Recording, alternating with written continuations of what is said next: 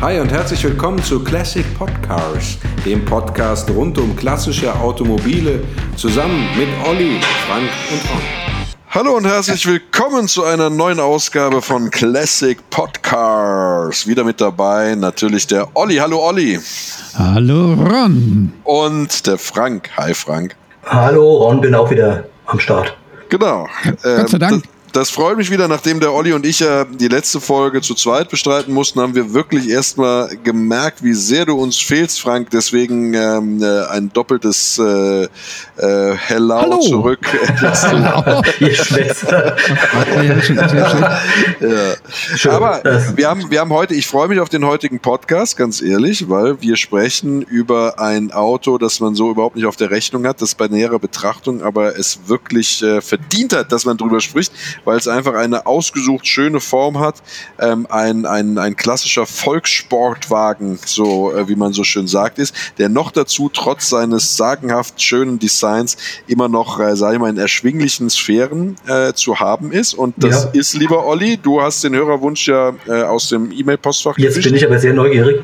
Ja, Torben, ne? Torben hat uns angeschrieben und äh, ist großer Classic Podcast Fan und hat gemeint, Leute auf den ganzen Oldtimer Veranstaltungen, da sieht man den Toyota Celica kaum noch und ist total selten. Ja, äh, Und da müssen wir recht, da müssen wir ihm recht geben. vor, ne? allem, und, absolut, ja, vor, vor allen Dingen, weil der Torben sich für den Torben. ersten, das fand ich ganz super, weil wir wären vielleicht irgendwann drauf gekommen, mal bei den 80ern einzusteigen, aber er interessiert sich für das erste Modell von dem Toyota Celica, was Äh, sicherlich auch das Schönste war.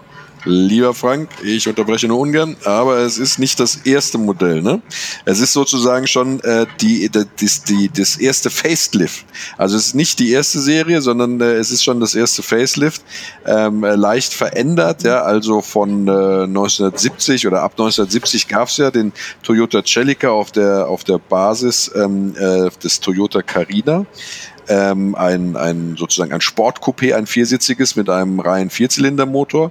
Äh, der wurde in Japan 1970, in Deutschland, glaube ich, kam er zum Jahreswechsel 71, 72 ähm, auf den Markt und äh, wurde dann in der ersten Serie bis 1975 gebaut. Das war die sogenannte Baureihe TA22 und unser lieber Torben hat, glaube ich, ein TA28, wenn ich es richtig in Erinnerung habe.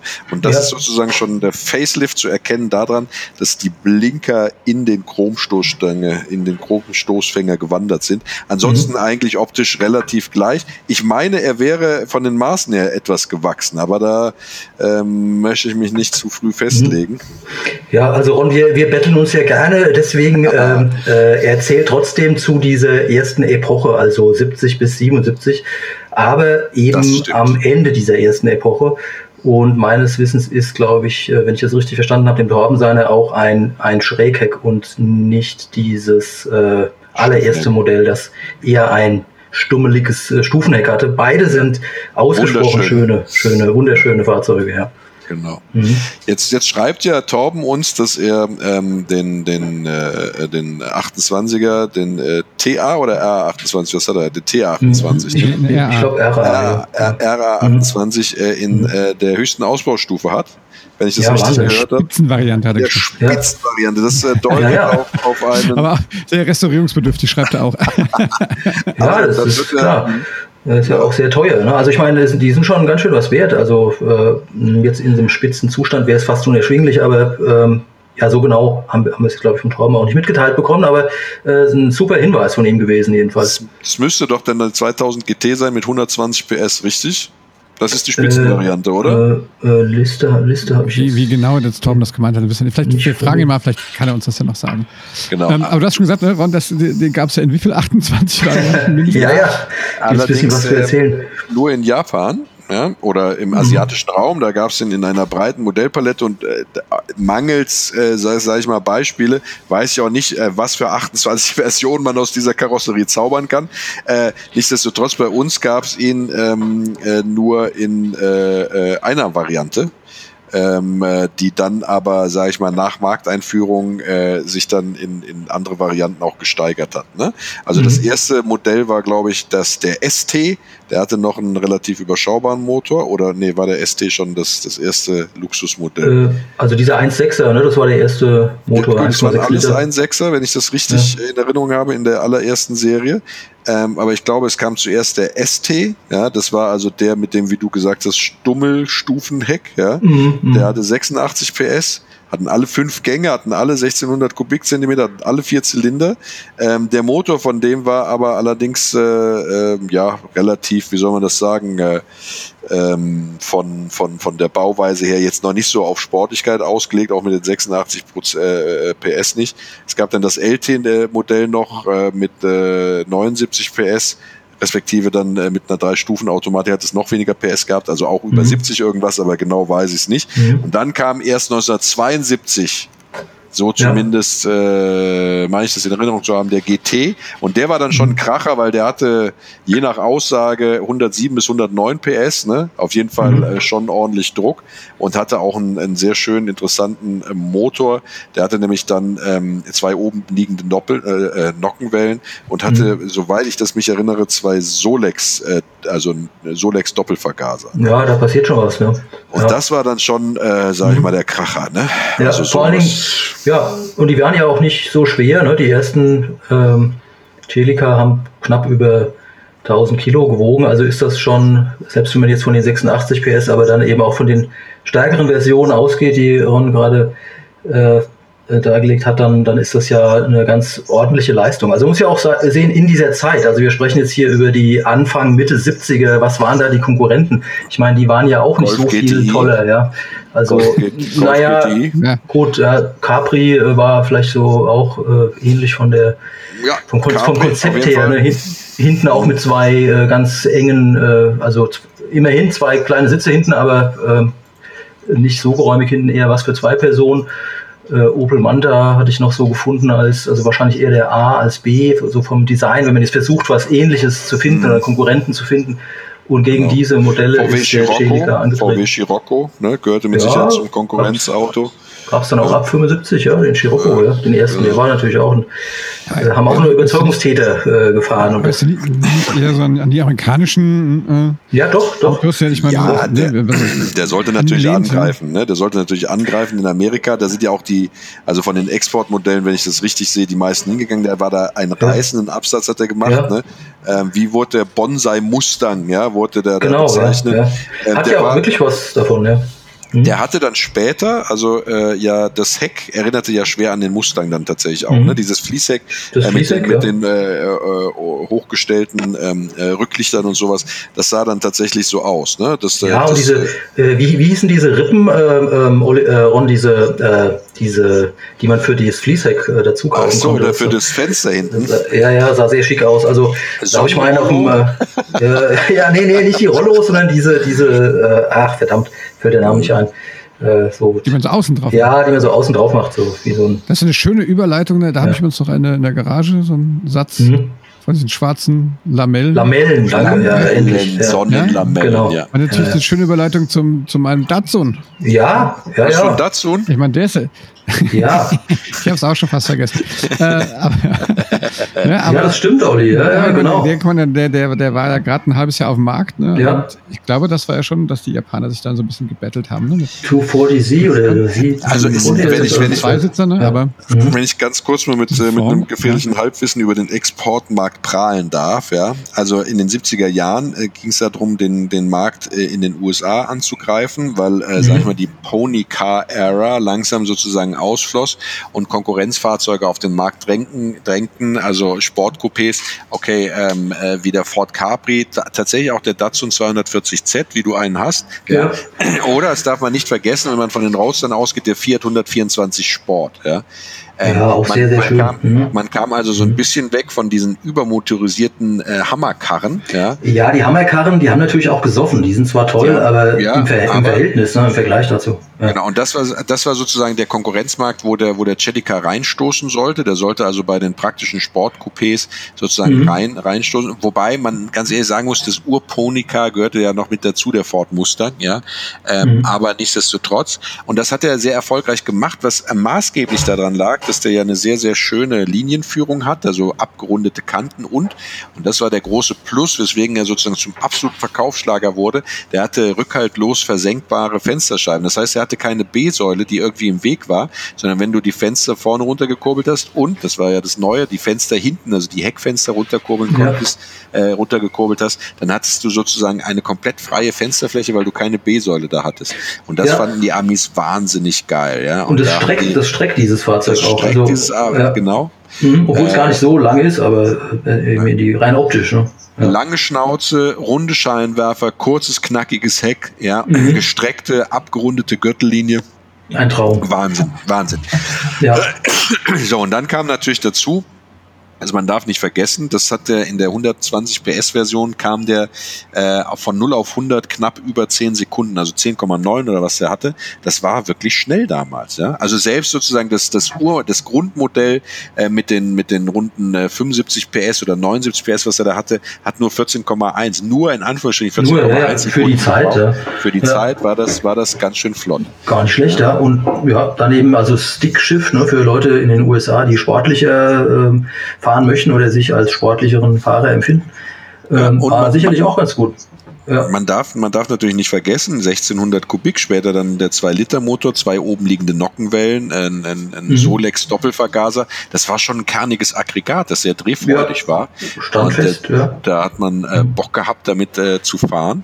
Und mhm. das hat auch dafür gesorgt, dass äh, sozusagen der äh, zwar jetzt nicht mithalten konnte mit den, mit den Big Blocks und allem, aber man konnte den ganz schön äh, heiß machen auch. Ne? Und, äh, ja. ähm, ein Kurvenräuber quasi, als Hecktriebler. Kurvenräuber, sehr schön. Ah, das habe ich jetzt schön gesagt. Ja, ah, ja. Wirklich fantastisch. ein ja. Kurvenräuber. Ein ja, Kurvenräuber. Man muss sagen, das Fahrwerk von dem Celica, das stand natürlich den sportlichen Ambitionen so ein bisschen im Weg. Das war relativ simpel. Der hatte hinten sogar eine Starrachse und vorne zwei McPherson-Federbeine. Ja, das heißt, das war jetzt kein ausziseliertes Sportfahrwerk von seiner Grundanlage her. Der konnte ganz schön hüpfen in der Kurve durch die, durch die Starrachse hinten. Aber auf der anderen Seite hat er dadurch natürlich auch äh, die Kraft ganz gut äh, auf den Boden gekriegt. Ja. Ja. Ähm, aber äh, wie gesagt, es war kein, kein äh, technisch hochwertiges Fahrwerk. Was also das Fahrwerk sicher nicht, ja. Ja. Was man auch nicht erwarten konnte, weil er war ja, äh, ich weiß gar nicht, was das zur Einführung gekostet hat, aber es war jetzt kein, kein teurer äh, Volkssportwagen, sondern es war ein, ein, sag ich mal, erschwinglicher, sehr formschöner, äh, flotter Sportwagen, der die Herzen der US-amerikanischen Käufer hat höher schlagen. Im Sturm erobert hat. Und ich denke, das war ja auch das Ziel, Marktanteile zu gewinnen und nicht so sehr jetzt äh, die den aller äh, tollsten Preis rauszukitzeln oder also die Wertschöpfung stand, glaube ich, in dem Fall jetzt nicht so in aller, äh, an allererster Stelle. Ähm, dazu kommt auch noch, ich glaube, du hattest es vorhin schon erwähnt, Ron, mit dem ähm, äh, dass eben Serientechnik äh, aus dem äh, Modell Carina äh, auch verbaut wurde und das hat natürlich dann auch es einfacher gemacht, äh, günstig zu produzieren.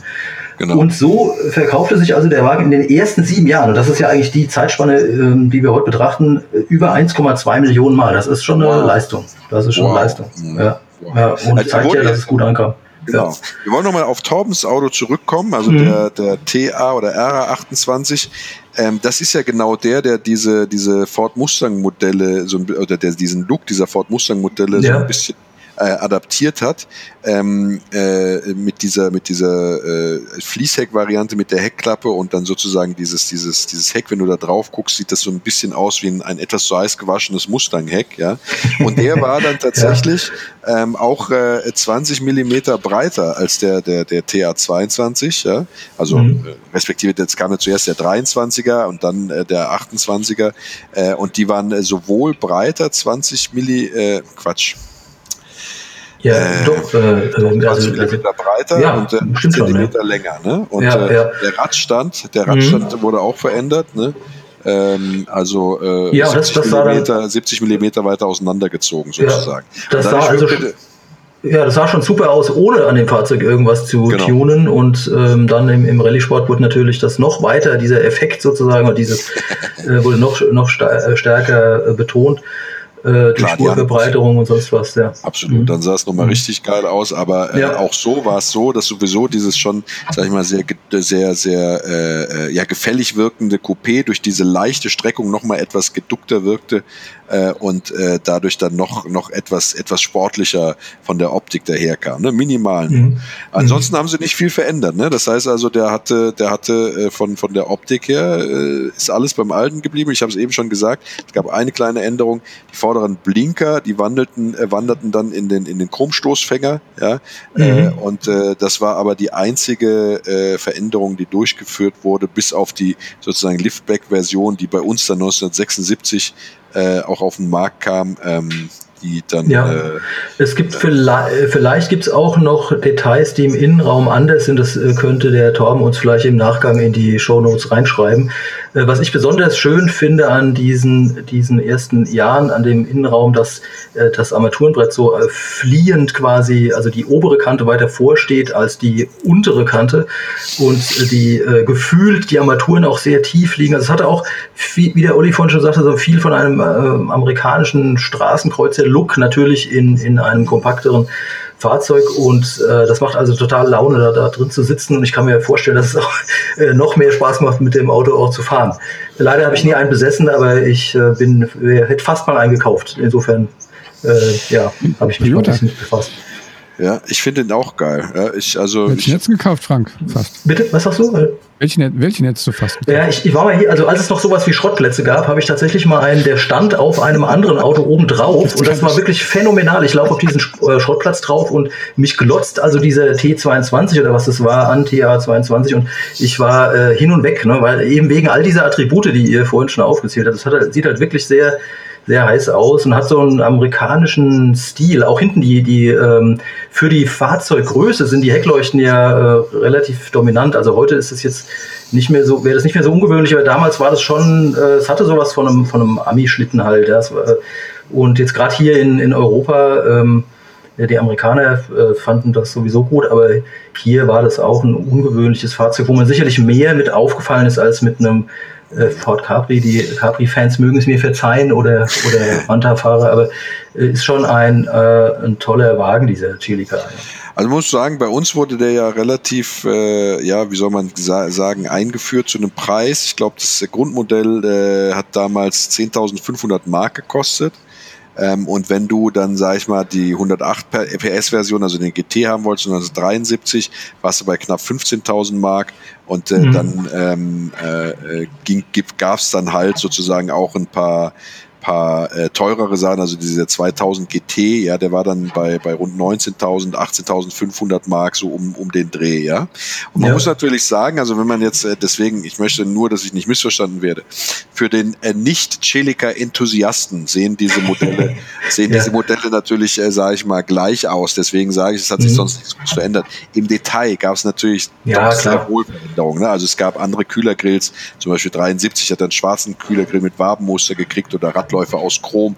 Ja, ähm, die wichtigste Änderung, die, äh, die äh, ich, der ich jetzt vorbeugen möchte, dass nicht äh, dann sage ich mal eine Flut von erbosten Celica-Fans uns schreiben. Wie konntet ihr das ja. vergessen? 1972 äh, ist der Benzineinfüllstutzen gewandert. Ne? Der saß ja vorher im Heck und ist dann äh, auf die Fahrerseite in die C-Säule gewandert. Mhm. Ähm, und äh, äh Schöner ist natürlich hinten im, äh, am, am, Heck, aber gut, Geschmackssache. Genau, das war ja, ja am Anfang, das finde ja. ich auch schöner, aber so, so war es mhm. nun mal. Ne? Und, so war es halt, ja. Genau. ja. Also ich glaube, ich glaube, Ron, die, die Leute, die äh, jetzt nicht zu den Fans des Celica zählen, ähm, das ist ja so eine Grundsatzfrage auch mit ähm, japanischen Fahrzeugen. Also gerade wenn man sich jetzt in einem klassischeren äh, Metier bewegt, äh, die äh, würden ohnehin äh, diesen Podcast nicht zuhören, weil sie sich mit ganz, mit ganz anderen Modellen beschäftigen. Aber ähm, sein, gleichwohl, also wenn jemand ähm, Wert auf Individualität legt, und ich glaube, das ist heute sogar äh, noch populärer, als es damals schon war, dann äh, man, man kann also dem Wagen nicht in Abrede stellen, dass er eine sehr eigene persönliche Note hat. Ja, also es hat, hat schon was. Das ist schon interessant. Ich habe mit einem Freund drüber gesprochen, dass wir heute über den Celica sprechen wollten und der erinnerte sich tatsächlich auch an dieses Auto, weil er, also er hatte einen, als die billig waren, ja, also mhm. als die sozusagen nicht mehr aktuell waren, hatte er eine, er konnte sich nicht mehr genau erinnern, eine Serie 1 oder eine Serie 2. Er sagte nur, er, die Kaufentscheidung für dieses Auto war neben der Tatsache, dass es eigentlich ein flottes, relativ schönes Auto war, der mhm. war äh, runtergeritten zu dem Zeitpunkt, wo er den gekauft hat. Vor allem aber, dass der komplette Liegesitze hatte. Und ja, da äh, es, es, es äh, in manchen Familien ja. sozusagen noch nicht gern gesehen wurde, wenn man ähm, äh, Frauen mit nach Hause gebracht hat, ja, äh, äh, hatte er dann dieses Auto sich darin verliebt, weil er romantische Momente in diesem Auto genießen konnte, dank dieser sehr, äh, sag ich mal, komfortablen Sitzposition, die sich da einstellen ließ. Ja, es ist unglaublich äh, wichtig, ne, dem jungen, dem jungen Glück nicht im Weg zu stehen. ja. Also, ja. Danke für die diese Geschichte.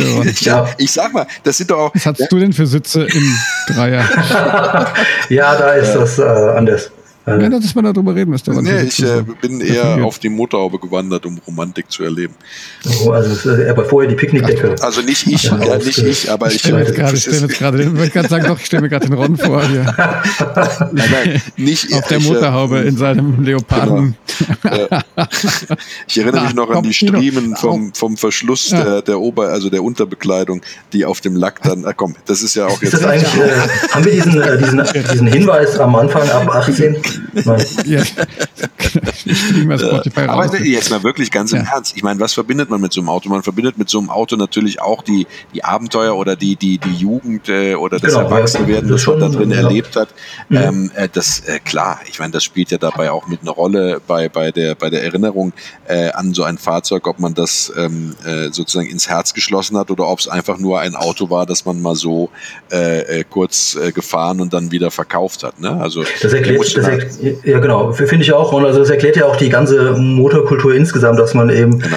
äh, irgendwelche Erlebnisse mit äh, Fahrzeugen, also teilweise auch völlig irrational, ähm, verbindet, die man eben erlebt hat, zu welcher Lebensphase auch immer, aber und das äh, möchte man dann irgendwie auch mh, vielleicht ja nicht konservieren, aber mal wieder zurückholen, äh, sich nein. ins Gedächtnis zurückholen, ja. Es ist doch auch oft ein Grund ja. dafür, dass Menschen äh, sozusagen heute wieder einen Klassiker haben wollen, weil sie, weil sie ja. ein Auto sich kaufen möchten, das sie damals vielleicht, sage ich mal, als Student sehr günstig gefahren haben, nicht die, die Möglichkeit hatten, das Auto durchzureparieren, sich irgendwer davon getrennt haben und jetzt, wo sie, sage ich mal, ähm, im Beruf ähm, erfolgreich sind oder ein, ein regelmäßiges Einkommen haben, das auch, sage ich mal, die Erfüllung von Wünschen ähm, äh, ermöglicht, ja. dass man sich dann ähm, das Auto, äh, das man damals so sehr geliebt hat und was man aber nicht halten konnte aus Kostengründen, jetzt dann eben ja.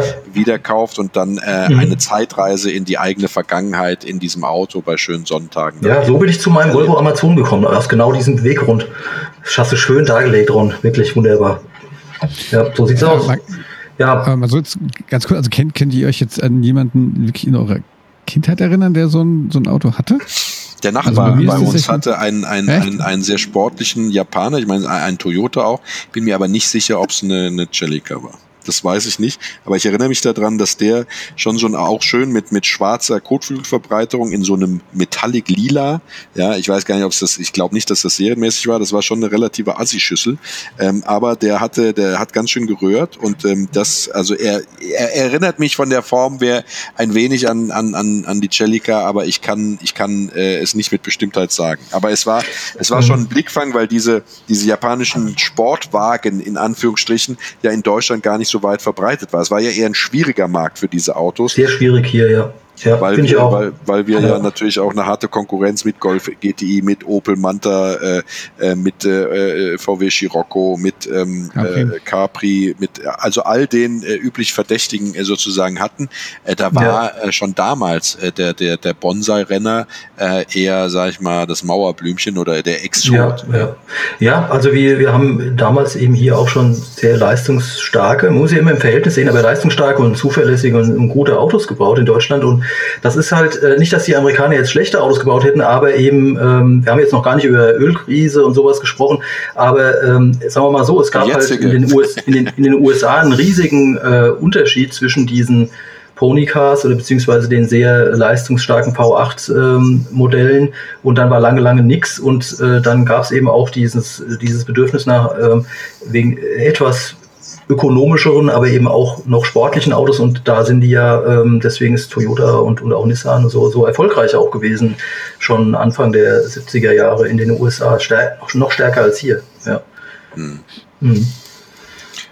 ja, ja, also äh, insofern, also äh, um auf deine Frage zurückzukommen, Olli, ich, ich habe keinen in meiner Jugend, ja keinen aus der Nachbarschaft, auch kein Kollege des Vaters oder so. Es gab einen Kollegen, den fand ich natürlich ähm, äh, top mit einem, mit einem Opel GT. Ja, das fand ich super. Aber der Opel GT ist innen drin, also so, so gerne ich ihn habe, aber er ist innen drin wesentlich enger als, als ein Toyota Celica. Also äh, da muss man sich wirklich reinfalten. Äh, ähm, ja. Aber da, ja, da habe ich aber auch Mhm. Habe ich auch gehört, dass ähm, der, ähm, der Celica ja erstaunlich, also der war ja wohl deutlich, also im Vergleich zum Mustang zum Beispiel, also zu den amerikanischen Varianten, der war deutlich leichter ne, und hatte ja. trotzdem und kleiner und hatte trotzdem aber äh, enorm viel Innen, Innenraum. Ne? Ja, also das ist war der aber auch bekannt. Ein Riesenvorteil. Und dann, wenn man äh, die berühmte Gas Mileage, also wie weit man eben mit so einer Tankfüllung kommt und wie viel Budget man monatlich braucht als Pendler, das sind alles Argumente, die für die Celica oder eben auch Carina äh, als äh, beide ja auch sehr zuverlässig, die Technik, ähm, ähm, äh, dafür auch bekannt waren, dann ist das ein, ein großer Unterschied als äh, im Verhältnis, im Vergleich zu den Gas Guzzlern, ja, wie die ja auch gerne hießen, die amerikanischen Fahrzeuge. Natürlich wird jetzt ein eingefleischter Fan von einem V8 ähm, äh, Motor aus dem Hause GM oder so, die äh, würden das natürlich alles nicht ernst nehmen, weil es eine ganz andere brachialere Urgewalt ist, die ja losbricht. Äh, ja, aber man muss sich auch mal überlegen. Ron, Ron nimmt diese Themen ja auch nie ernst. Ja, man muss sich auch mal überlegen, ob man das im Alltag wirklich auch abrufen kann oder braucht. Ich meine, klar, um am Wochenende irgendwo hinzufahren und da äh, äh, ja toll, einen tollen Auftritt zu haben, ist so ein V8 sicherlich klasse, aber für den Alltag, und ich denke, das ist auch der Grund, weswegen sich solche Firmen und solche Modelle dann irgendwo ja auch äh, durchgesetzt haben, ist natürlich so ein Auto wie der äh, TA 22 oder beziehungsweise von Torben auch der RA 28 ist ja schon eher was Seltenes, ähm, äh, die, die bessere Wahl, ja, würde ich mal sagen, so auf längere Sicht. Das ist eine Ansichtssache. Also Gut, andere mögen das anders sehen. Aber ich habe mir mal den, den Opel GT jetzt als, als äh, weiteres Modell mal für einen Podcast Ja, sehr ja. schönes Auto. Mhm. Ist halt ein Manta, ja. ne?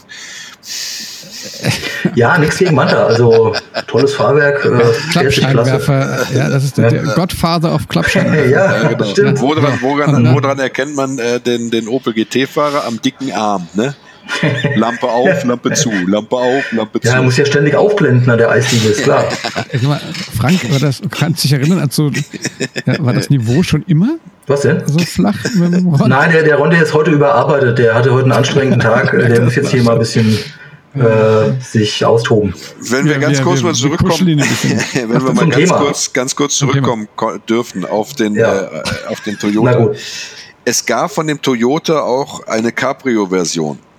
Äh, zunächst wurde der über Karosseriebauer umgebaut, später gab es den ab Werk. Wisst ihr, ob sich das auf die erste Serie oder ob das ab der zweiten Serie war? Nee, das war ab der zweiten Serie. So einen habe ich sogar mal hier in der Nähe, ähm, äh, ist zwar schon einige Zeit her, aber gesehen. Also dieses, äh, jetzt lass mich nachgucken, wie, wie hieß denn diese, äh, das weiß ich jetzt nicht auswendig, aber es war jedenfalls die Serie danach, also nach 77. Äh, ja. Der hieß dann äh, TA4 und Schrägstrich RA4, soweit ich weiß. Ja, also den habe ich jedenfalls mal gesehen als Cabrio. Ich war mir aber nicht im Klaren darüber, als ich äh, den gesehen habe, ob das Serie ist oder ein professioneller Umbau. War sehr gut gemacht jedenfalls. Aber du sagst ja, es gab das auch tatsächlich. Ja, ja, also ich, ich, ich weiß, dass es das zumindest auch von einem Karosseriebauer ja. gab und später das wohl von Werk auch übernommen wurde. Das sind halt mhm. Äh, Goldstaub, glaube ich. Also ich habe noch nie einen in live mhm. gesehen, mhm. in echt. Ja, also man ja. sieht sie sowieso selten, die Chelicas, aber ähm, nichtsdestotrotz, so ein Cabrio ist ja auch äh, nochmal noch mal eine tolle F Linienführung. Das sieht so ein bisschen aus äh, wie das, wie das Camaro Cabrio, das frühe, ne? wenn ich das richtig so in Erinnerung habe. Ja, ja, weil das, das Verdeck lag ja auch äh, quasi auf Höhe der C-Säule. Ähm, etwa, äh, muss ja, also die, Gürt, die, die Gürtellinie, sag ich mal, ähm, salopp. Äh, ja, es war, so leicht, also es, es war versenkt. Ja. ja, aber es, es war jetzt nicht so, dass da hinten so ein, so ein klobige Person nee, kein Wulst. irgendwie drauf Nein, war schon versenkt. Ja. Genau, ja. Nur so eine Lippe halt, ja. Also sah, sah sehr gut aus, ja. Mhm. In der Tat. Mir, gefällt mir auch, ja.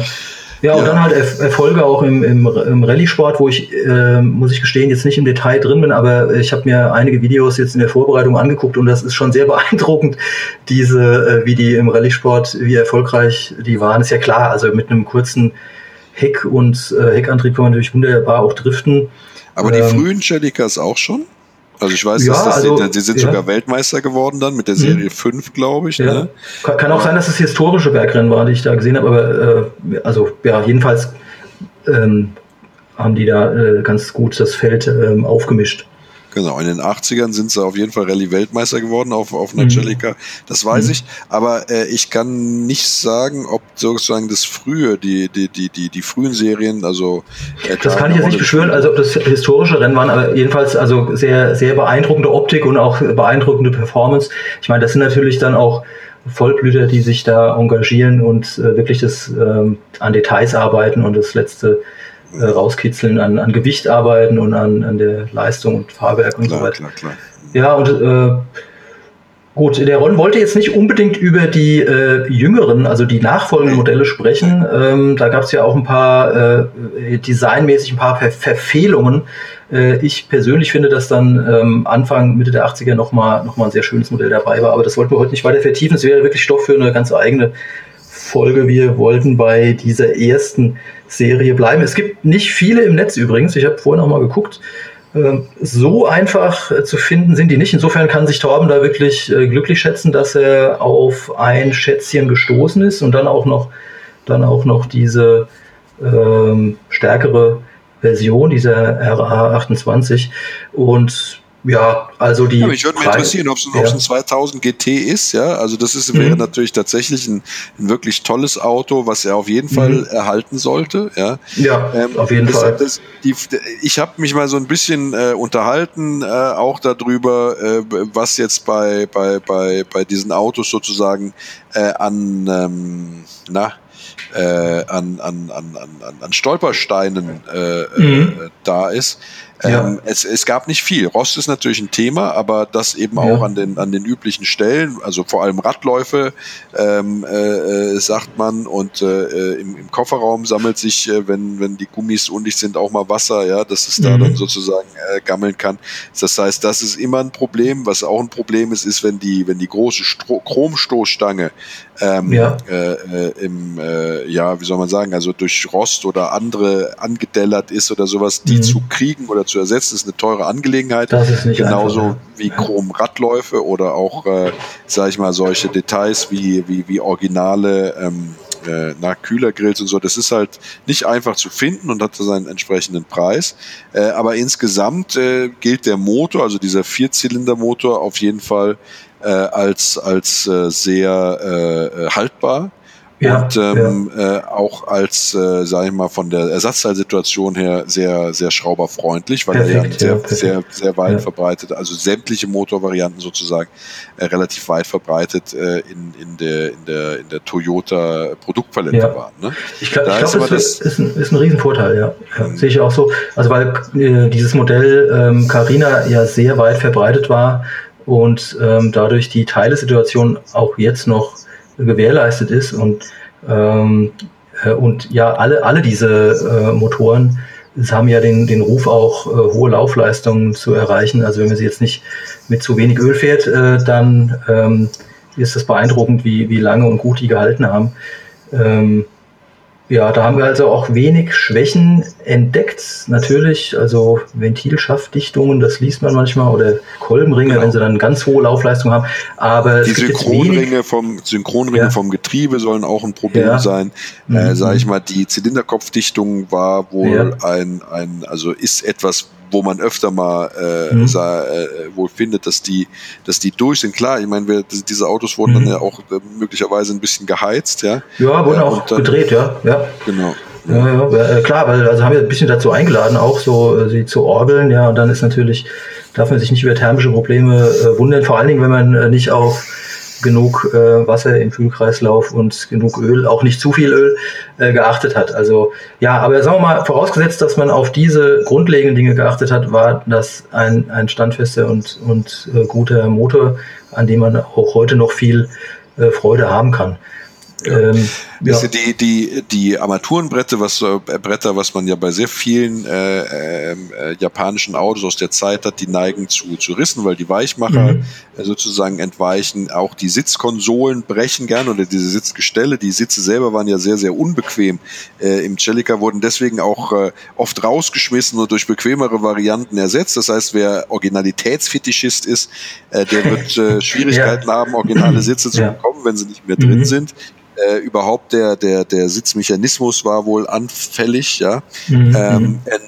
Ersatz äh, äh, äh na, äh, zu, Armaturenbrett zu bekommen, ist ja. wohl so gut wie ausgeschlossen. Also mir sind zumindest keine Nachfertigungen äh, über den Weg gelaufen und auch Originalteile ja. habe ich jetzt tatsächlich nichts ja. gefunden. Also, es kann aber auch sein, dass ich einfach schlecht gesucht habe. Da mag ich mir kein Urteil zu erlauben, aber üblicherweise wird sowas ja einfach auch angeboten, wenn es das gibt. Ne? Ja, das Problem werden halt viele haben und ich glaube auch dadurch, dass das ähm, Fahrzeug viel in die USA exportiert wurde äh, und die ja ein noch viel heftigeres Sonnenproblem haben, wird es wirklich schwierig sein, gerade solche Teile wie das Armaturenbrett dann gebraucht in einem guten Zustand zu bekommen. Also das kann ich mir gut vorstellen. Das werden sicherlich die, die, äh, die Clubszene wird das besser wissen, ähm, ob man die mit Gold aufwiegen muss oder was, was dann so ein ähm, äh, neuwertiges Armaturenbrett, falls man es braucht, ähm, was das dann kostet, ja. Ja. Also, ja. Der hatte von, den, von Bremsen her vorne Scheibenbremsen, hinten Trommelbremse, wenn ich das richtig in Erinnerung habe. Das heißt, äh, das ist jetzt nichts Anspruchsvolles tatsächlich gewesen. Mhm. Auch die Stoßdämpfer sind, äh, sage ich mal, Massenware. Die kriegt man, ja, äh, genauso wie die Federn. Äh, das ist alles kein Problem. Die, die, die Bremsen, wenn die überholt werden müssen, auch dafür gibt es äh, alle Teile. Ja, ähm, äh, für die Motoren, äh, wie gesagt, das haben wir schon gesagt, Wasserpumpe, äh, äh mhm. die, die, äh, na, ähm, äh, die ganzen äh, Keilrippenriemen oder Keilriemen oder Ketten, die man ja. da braucht, ja, das kriegst du ja. alles. Äh, mhm. Das ist kein Problem, das ist sozusagen Massenware. Ähm, wenn es dann spezifische Ersatzteile geht, wie beispielsweise Cockpit, originale Lenkräder, alles was mit Chrom zu tun hat, da wird es dann schon schwierig. Und ansonsten die Karosserie sich angucken, die äh, faulen an den üblichen Stellen, wo alle älteren Autos faulen, weil natürlich auch in den 70er Jahren galt das auch für japanische Autos, da war die Rostvorsorge jetzt noch nicht so, wie sie möglicherweise äh, hätte sein sollen. Ne? Deswegen sind all die Ecken, wo man Wasser, wo sich Laub sammelt, die muss man sich angucken, die Motorhaube aufmachen, gucken, was ist da mit den, mit den Aufnahmen sozusagen sozusagen für die Gelenke und sowas, da sammelt sich das gerne. Äh, Kofferraum haben wir schon gesagt. Wir haben äh, auch schon äh, gesagt, die Radläufe, gerade wenn die sozusagen die Chromverblendung hatten, darunter war es meistens gammelig. Das sind so die Sachen, da muss man drauf achten. Äh, und man sollte einfach darauf achten, ähm, dass äh, ja, das Auto nicht komplett runtergeritten ist, weil dann wird es schnell teuer, wenn man Originalteile rankarren muss und vielleicht verzweifelt man auch drüber. Mhm. Ansonsten haben wir uns die Preise angeguckt. Du nehme ich auch an, Frank, ne? Ja, also ich habe, ich wollte gerade einen erwähnen, ähm, der äh, ganz an der, an unserer äh, östlichen Landesgrenze gerade zu haben ist. Ja, ich habe den auch äh, gesehen, viereinhalb, richtig? Für viereinhalb, ja, ja wobei das wirklich eine, ein Ausreißer nach unten ist und das ist ja. natürlich auch ein Restaurationsobjekt. Das fand ich Absolut. interessant, dass da an der, das hat man gesehen auf dem einen Bild, dass an der Oberkante, also vorderer rechter Kotflügel, eine Durchrostung ist, was ja eigentlich eine ungewöhnliche Stelle ist für eine Durchrostung. Ähm, ja, und, aber innen drin, die, die äh, Sitze zum Beispiel ähm, waren oder sind noch vorhanden und äh, natürlich, da reden wir jetzt von der Totalrestauration. Also sagen wir mal, das war wirklich die unterste Grenze, was ich da gefunden habe, so auf die Schnelle. Und dann ging es eben ganz flott ähm, äh, Richtung fünfstellig, also 10.000 äh, und auch gerne aufwärts. Aber, lieber, ja. wenn ich dich äh, so rüde unterbrechen ja. darf, aber der bietet ja. natürlich dieser, den wir beide jetzt gesehen haben, für viereinhalb, ist dieser Mintgrüne, ne? Der bietet ja, genau, wunderschönes Grün, ja. Ja, der bietet natürlich eine gute Möglichkeit, sich mal sozusagen die Roststellen anzugucken, denn tatsächlich ist es so, dass bei dem unterhalb der, der, der unteren Dichtung von der Heckscheibe äh, mhm. sehr stark Rost zu sehen ist. Das scheint also eine Stelle mhm. zu sein, ja. Äh, ähm, gut, der ist überall ein bisschen angeschubbert, aber auch die, die, äh, die, ähm, na, die Schwellerspitzen sind bei dem, äh, zumindest auf der einen Seite, relativ angegriffen. Das, der Kotflügel, der drüber ist, auch schon durch, ja. Ja, das ja. heißt also. Kenne ich, von, kenn, ja, kenn ich von meinem alten E36. Ja, genau. An der gleichen Stelle ja. hat er auch nur gegangen, genau. gegammelt, ja. ja genau. äh, Und der wäre für viereinhalb zu, äh, zu haben, mhm. ähm, aber nur für jemanden, der, äh, sag ich mal, wirklich viel Zeit hat und richtig Bock hat, äh, sag ich mal, eine innige Beziehung zu einem Auto aufzubauen, weil das ist eine Grundrestrukturierung. Dann geht's weiter bei Mhm.